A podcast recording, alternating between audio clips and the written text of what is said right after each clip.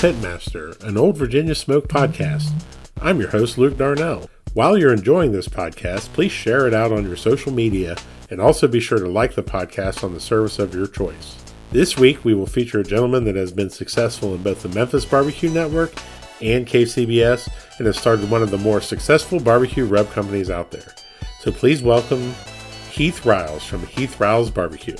Well, Pitmaster podcast listeners, we have a real treat today. Today we have my friend Heath Riles, one of the legends of barbecue. This guy's been around. He's cooked more contests than I've even thought about. He's probably won more than I've thought about. How you doing, brother? Man, I'm doing good, Luke. I really appreciate you having me on. Absolutely. It's we've been trying for a while and I'm glad we could actually finally get it on the calendar and it's hilarious that 12 minutes ago I got a message from Mitchell Bed- Bedwell saying, When are you going to have Heath Riles on the contest? And I said, Stop it. I said, You're not being funny right now. And he goes, What do you mean? I'm like, I'm literally interviewing him in 12 minutes. yeah, Mitchell, uh, literally, he's a he's a good guy. He's helped a lot over the years. He really has. Yep, he's a he he's a good dude, and you know, I'm just trying to. I'm thinking about all the times that we've got to cook together, and uh, I'm trying to think the first time I met you, I think it was in Galax, if I'm not mistaken, Galax, Virginia. I think it was down in that low parking lot. Yep. yep. That that contest will forever be one of my favorites, even though it probably is one of the biggest pains in the ass. But yeah, definitely, definitely. So yeah, it's well, you've had you're one of our rare guests that has had success across multiple uh, sanctioning bodies. You know, you you're pretty much the king of the Memphis Barbecue Network, and you've had a lot of success in the KCBS network. How do you how do you balance cooking separately for each of those? I mean, I know there's a lot of differences. Actually, there's not a lot of differences, Luke. I mean, not to me. Um, I cook the same product no matter if I'm cooking MBN or KCBS. The ribs, the only difference, I turn in baby backs for MBN and I turn in uh, spares or St. Louis, of course, for KCBS. And I cook them to the same tenderness. And a lot of people go, that's too tender on baby backs. Well, no, that's perfect for MBN. So 204, 205, whatever it may be, 206, your magic number, depending on your temp you're cooking at. Do the same thing for baby backs. So if you're at Memphis or you're MBN, turn them in and roll the dice because you got just as good as luck as I do.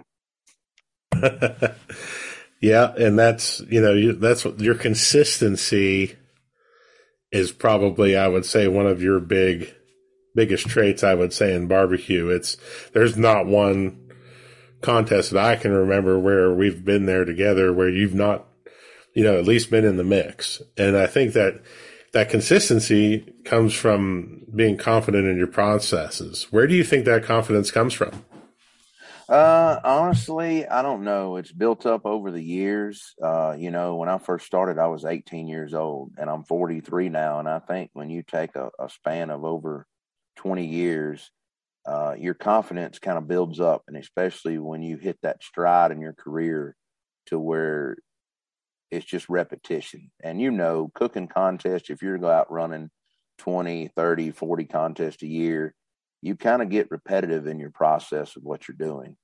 And for me now, I'm still cooking videos at home. So I'm still touching that fire, working that fire, touching that meat. So when I go to a contest, I, I feel like I'm still, um, you know, can hit it any day, but I'm not as good as I used to be because I'm not under the pressure I used to be. So I think being under pressure builds more confidence uh, in myself. And I would agree with you. I I look back at our career and we didn't really get better until we went and cooked four weekends in a row. And I think when and that's one of the the key things that I tell somebody to improve their confidence is go cook four weekends in a row. You're going to learn a lot about your pit you're going to learn a lot about yourself and you're going to learn a lot about your food. Is there any tips that you would give anybody to improve their confidence? Honestly, practice, practice, practice. I think if you are out and you're cooking in the elements you're going to be cooking in, and a lot of guys, you know, has got the cooker roll up in the garage. No, bust it out in the driveway or wherever at your buddy's house and cook in the same element with that wind hitting that firebox and with and try to create those you know cook in the rain. You really want to humble yourself pop up a tent and cook in the rain out there and and just understand the texture of your meat. I mean that will you will know what the judges is getting when you turn it in. I mean and i feel like a lot of people a lot of successful pit masters actually practice and and hone in on the little things that matters, and that's what makes them successful. Um, I think a lot of guys want want it, but they're not hungry enough yet. And that's great advice. You know, I never, I wouldn't dream of even going into a season without at least cooking three or four times here at the house just to build my chops back up. You know what I mean? Get get ready to go. We love to talk about successes and stuff on these podcasts, but one of the things that I like to bring up are failures.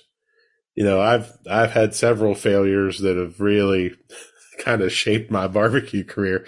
Do you have any uh, of your favorite failures where you really learned something that helped you be successful going forward? Never count yourself out to the end, and I'll tell this story a lot. I, I was at a at a Sam's Club qualifier event in my backyard in Southaven, Mississippi and it got down to brisket turn in and I was let me think back, get this right. The brisket I thought was perfect. It probed perfect. Everything was good. I went to cutting it and it had a fat vein kind of on one edge to where it wanted to break off, right? Well, my first instinct was let's take this knife and just knock this end off and let's roll with it. Well, I done already trimmed it down to, you know, six and three quarter inches. I mean, it was just a perfect for the box, edge to edge bark, like I like it. And it was crumbling on me, not crumbling on the ends, but kind of just splitting in the middle. And I, I cut the slices and left them laying there and got upset. Walked out of the trailer and me and my wife, you know, she was like, I don't know what you're worried about it for. I was like, I'm not even turning this shit in.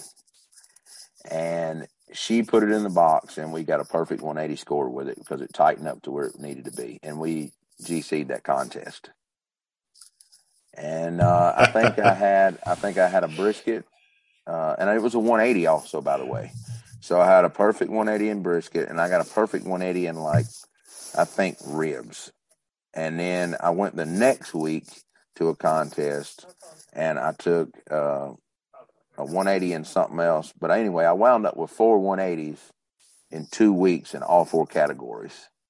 And wow, I, I thought that I would have never even got a call at the contest. So turning a failure into a success, don't count yourself out. Just put it in the box and turn it in because, hey, guess what? Them other 20 guys may have had the same bad day you had. You don't know.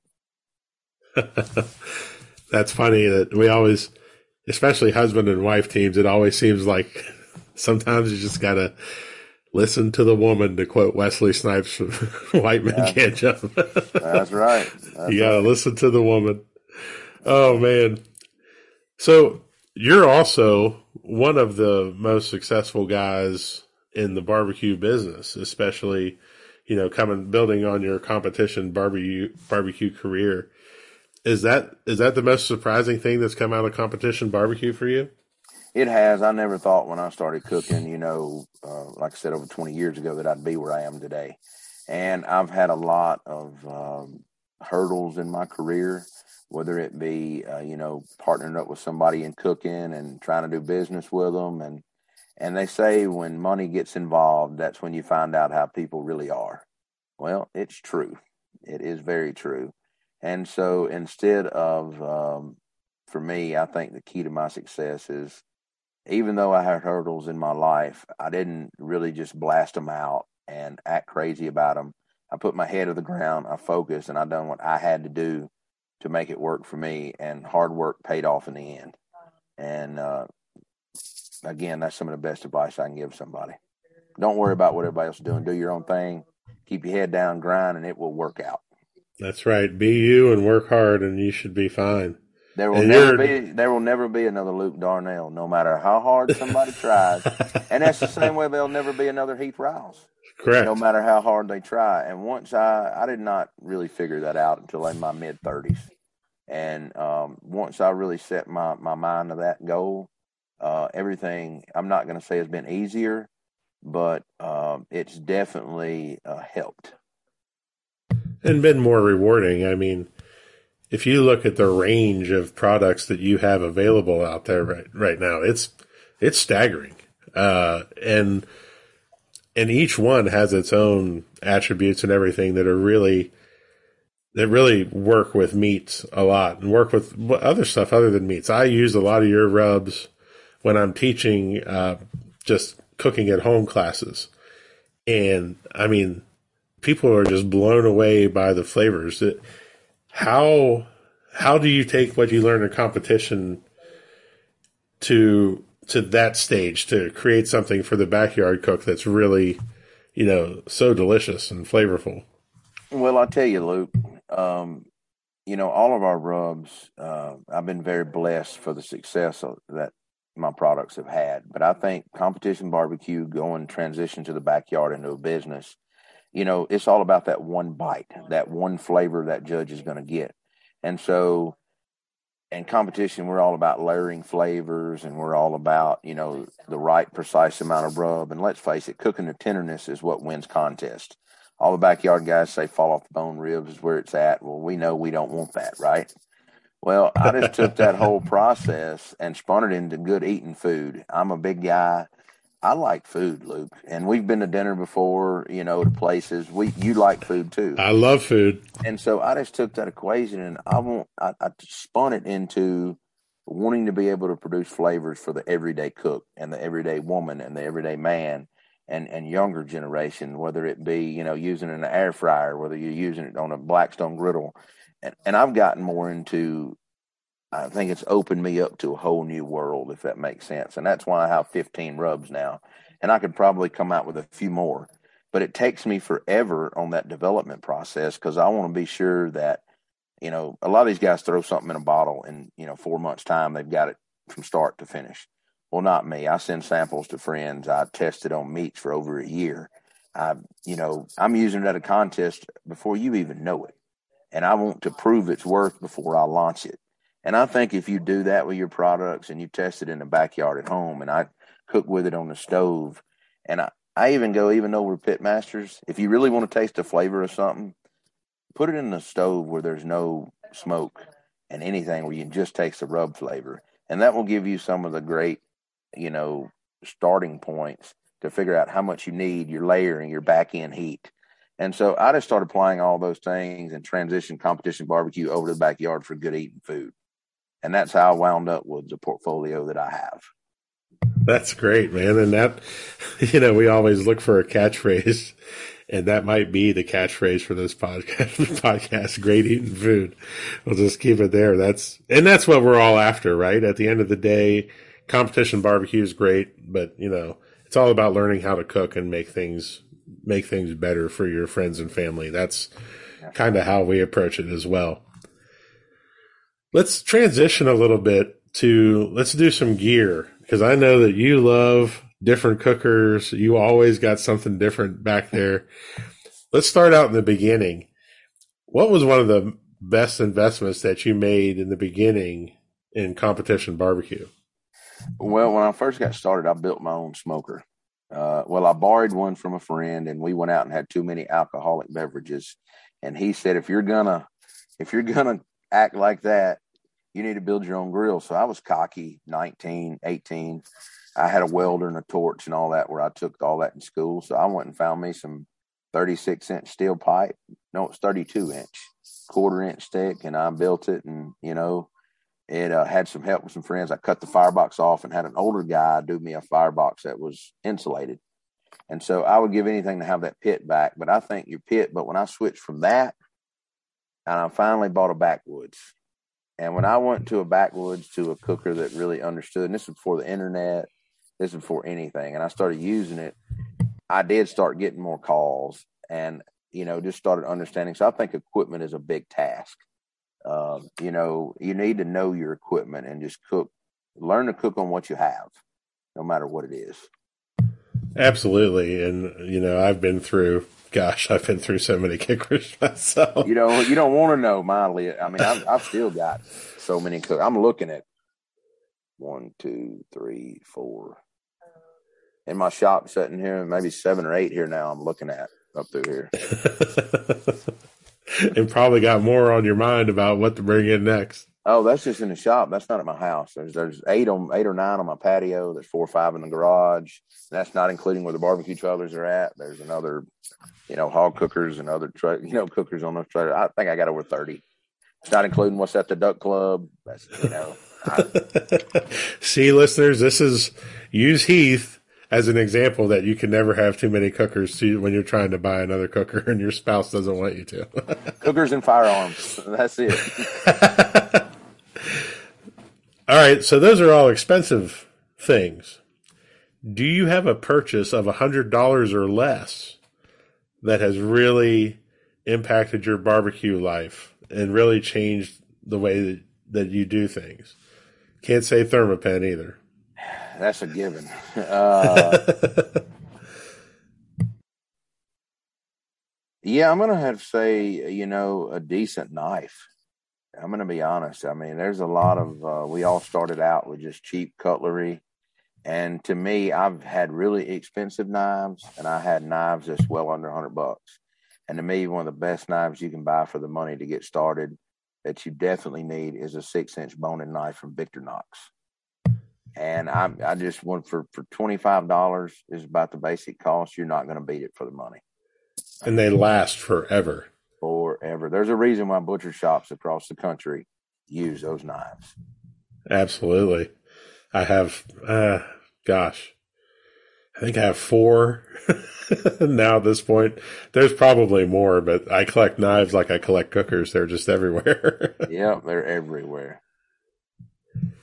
That's awesome. And do you use a lot of technology in your cooks anymore these days? I know you used to be a, I do. I do. I use the chef's alarms. I'm still old school. I don't uh, use some of the, the cooking devices. I still use a guru every now and then, depending on the type of cooker that I use. Uh, but I definitely use like uh, chef's alarms and stuff as a base point to go off, you know, to check my brisket. And I don't pull everything like I have kind of set temps I go by, but I, I cook to feel. And so if it feels good, I pull it. If it needs to go a little bit longer, it stays on. Uh, nothing is by pure temperature. right. And I think that's something important for people to realize and to learn is that chef alarm, even in the Thermapen, the number on there is just getting you into the ballpark. It's how it feels. It puts you in your seat. I tell people I don't even look at the number the next morning, like on hogs and shoulders and stuff. I'm just going by feel. I turn my head, and if it's got that feel to it, I'm fine. Let her. It, it's time to come off. But you just, that's something you can't teach people. I, I tell people that all the time in classes. It comes with years of experience and actually trying to hone your craft. Right. And that's, you know, goes, that goes back to the practice conversation we had. You know, you're not going to know that tenderness unless you do it a hundred times, right. you know, and I tell people all the time, you can go spend $300 on a brisket all you want, but until you can make that hundred dollar brisket sing, you got no reason to be in there yet. That's exactly right. Exactly right. So you also, I mean, we've cooked around each other a lot, so I feel like I have insider information a little bit. Do you have any habits, rituals, or routines that you have to do at a contest? Uh, man, I am. Uh, yes, I do. I just have a certain. I used to have a certain repetition. I'm always listening to old music a lot of times, or like rock and roll or something like that, and I just have a certain time my meat comes out, a certain time it gets injected.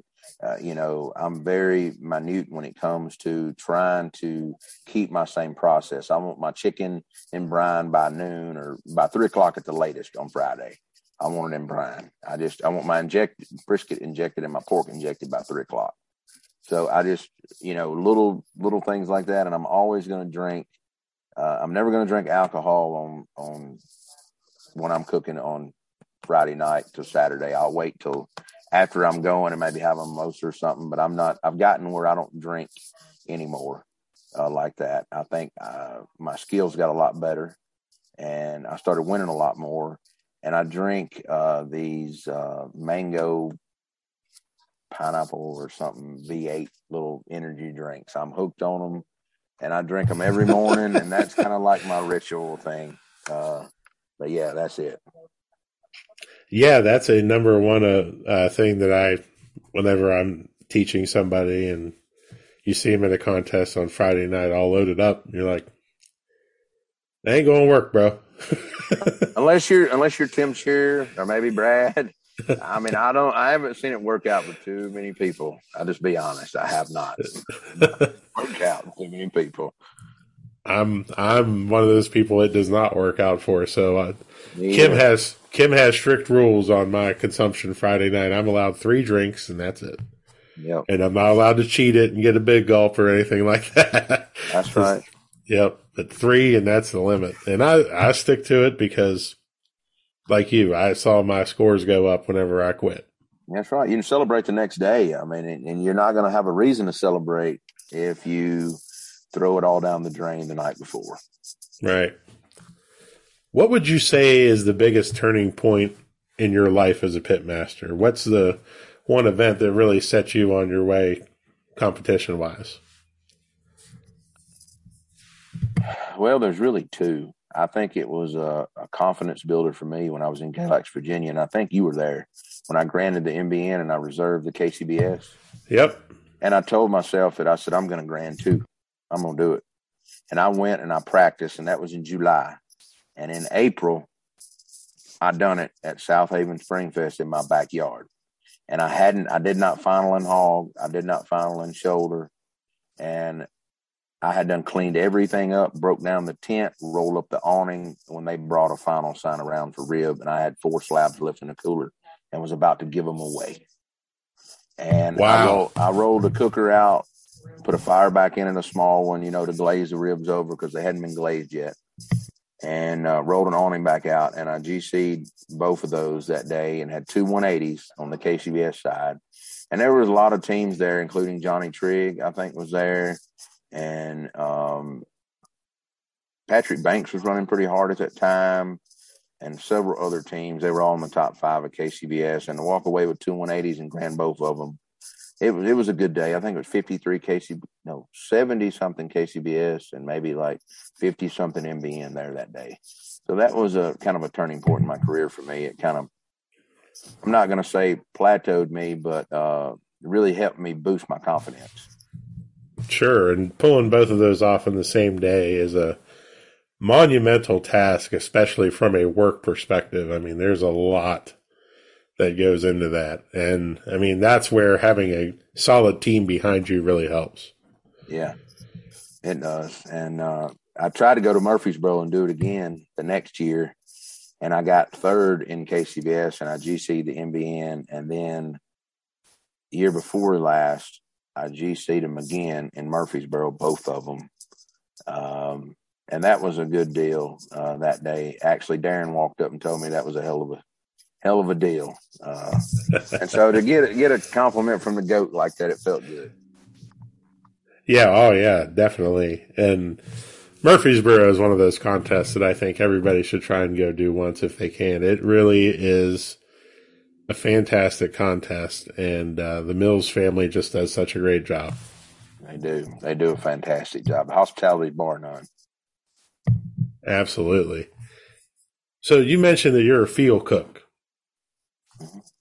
How do you relate to those gut feelings when you're cooking? Like when something just gnawing at you and you, you feel like you got to do something, but it ain't quite time to do it. How do you process that?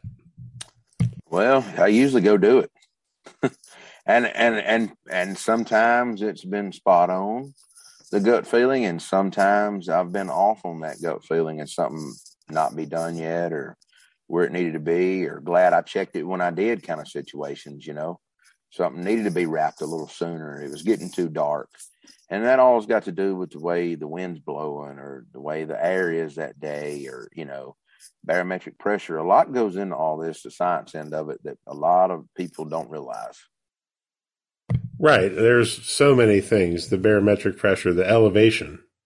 Oh, uh, that's you go to Virginia to cook where you're yeah, where y'all are at. You better put your stuff on a little bit earlier up there, like a whole hog. It took me a couple years to figure that out because it needs yeah. a little more time to cook up there.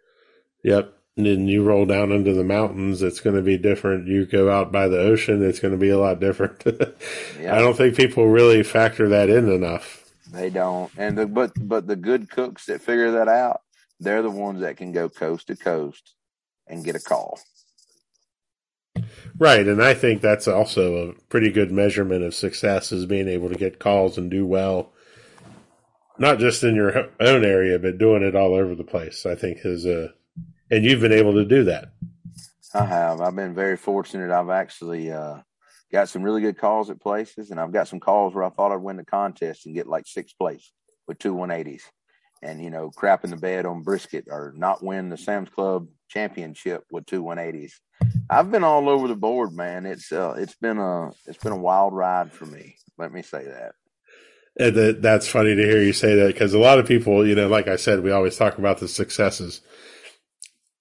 Everyone needs to go and look at some stuff sometime and be like, "Wow, look how close that guy was that many times." You know, look how how many times if they are GC, like how how different could that be with one thing goes a different way? You know. Mm-hmm. Yeah, I, that I still I still get upset that what was it forty second, forty fourth pulled no forty six pulled pork out of fifty teams, and if it would have been thirty eighth pulled pork, I would have GC'd the Sam's Club Invitational. Oh wow! And that makes a man sick considering that how much effort I put into that pork box. exactly. what do what do you think is missing from competition barbecue these days? Uh, honestly, I think the internet has uh, been the catch 22 for barbecue. And I'll explain myself. I think it's been great for people cutting learning curves down and for the few of us that are willing to give back and, and allow people to learn and for the people that are receptive over it. And then I think the internet has took and it's made people bullies and made people uh, where they want to stay in their trailers or not get out or not cook a contest because they don't want to go up against somebody like, you know, that is out cooking and winning every week. And so I think if it's uh, like I said, the internet's been great for barbecue, but it's been good and it's been bad in my opinion. Um, and I think it boils down to the people.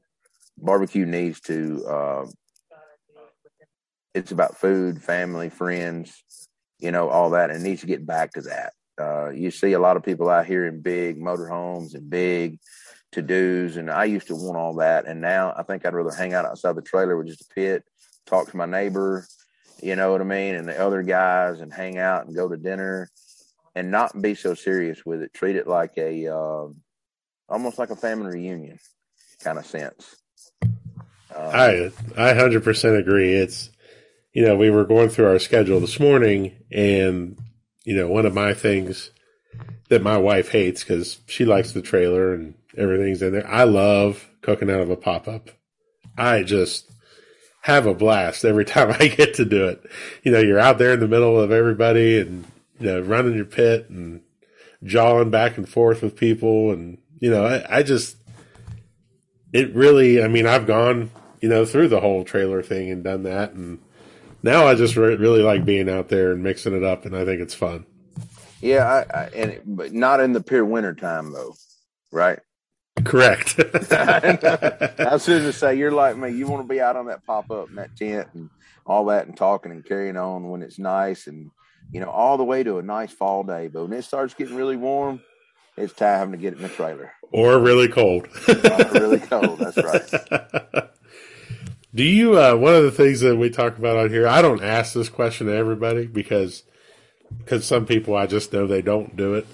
But psychological warfare. Do you engage in any of that at a contest? It depends on who it is, yes and no. Uh, if we're at a contest and somebody automatically starts trash talking me, then yes, I do. it's on. but I don't unless somebody does it first to me. And then after that, I'm going to poke and I'm going to jab several times. But I'm not going to carry on with it but I'm gonna get me a few jabs in there that you're gonna know that I'm that you're, it's gonna make you think.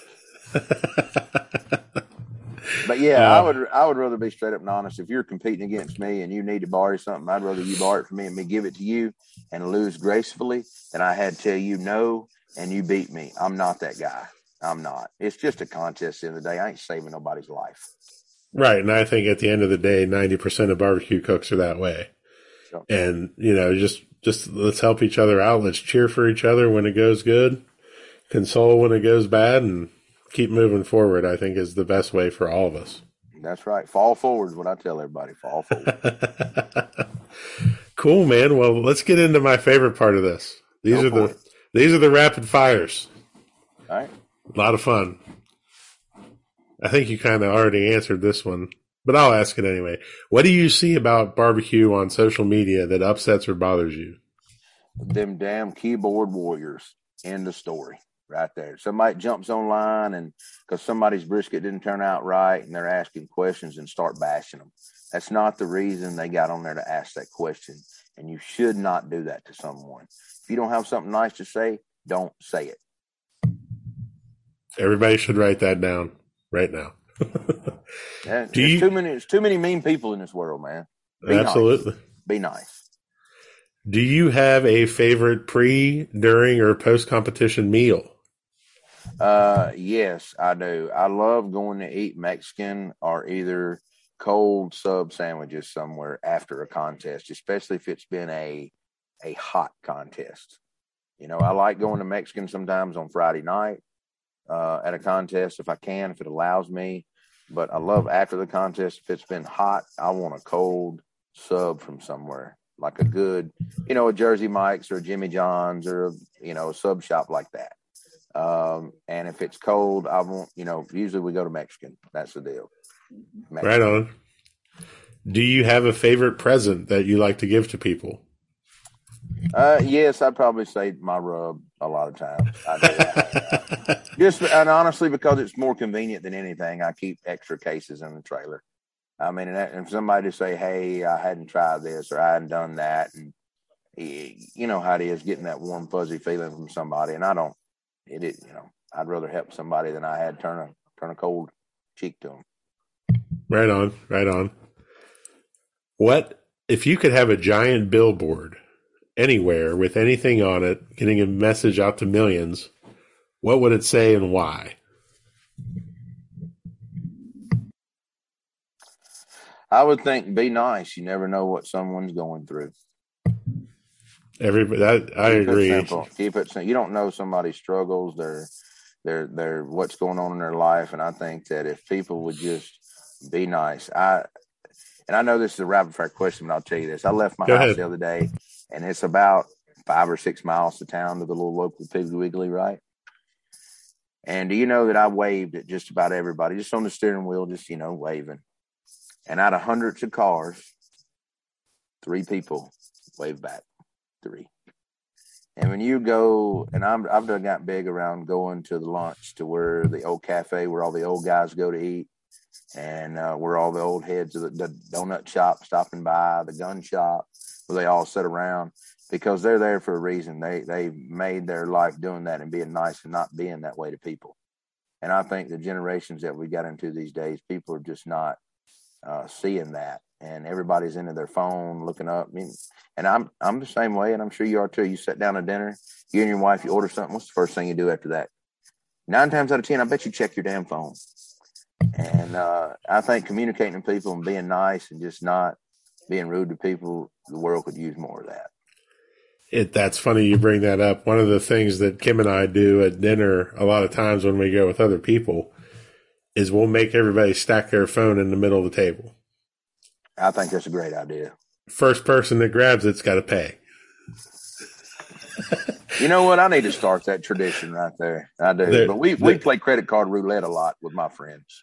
But I found that if you put those phones in the middle of the table and people can't get on them, and I'm guilty of it too, like we all are, but it just makes for such a better experience, and and there's actually a consequence to it, and you know, and I think that that's just we haven't done it in a while, but of course. Who's gone out to dinner with people in a while? But hopefully we can get back to all of that soon. So, um, last question, and This is one of my favorites, man. What is an unusual habit or an absurd thing that you love? Something that's just bonkers. Man, I really can't answer this on film. uh, I don't know. Uh, I don't know. Absolutely love loving. I don't. I don't know. Uh, I don't really have any weird. I don't. I don't know. Um, that's a great question. You got me puzzled there. So. I mean, everybody knows mine. I like to send underwear to guys from my favorite underwear company. That's odd. Really? oh yeah, they're fantastic. I mean, I'm bad about. I, I, guess there is one thing that I'm bad about shipping packages to people, and I put on there, you know, the Catalina wine mixer. I mean, you know, I'm, I'm terrible. Like if I send you some rub, you know, somebody hits me up, and I I'm bad about putting Catalina wine mixer, putting some kind of crazy name on it with your name on packages. Now I'm weird about that, and there's no telling what it's going to say. Now I'm not going to say what all I've said on here to people, but let's just say it's See, that's a perfect. you know, yeah, it gets pretty crazy sometimes. That's a perfect answer, man. That's that's exactly that's perfect. But underwear to somebody, uh, huh? I mean, yeah, it's weird. You mean you never know, man. One might be showing up soon. Well, that's weird. I mean, make sure they're thongs. I like them. Speedos at least. Speedos at least. Speedos at least. Well, Heath, tell uh, is there any sponsors you want to recognize, or tell people where to find you online? Uh, yeah, you can find me at Heath Riles uh, BBQ, and that's you know at Heath Riles BBQ, and that's on Instagram, Facebook, TikTok, Twitter.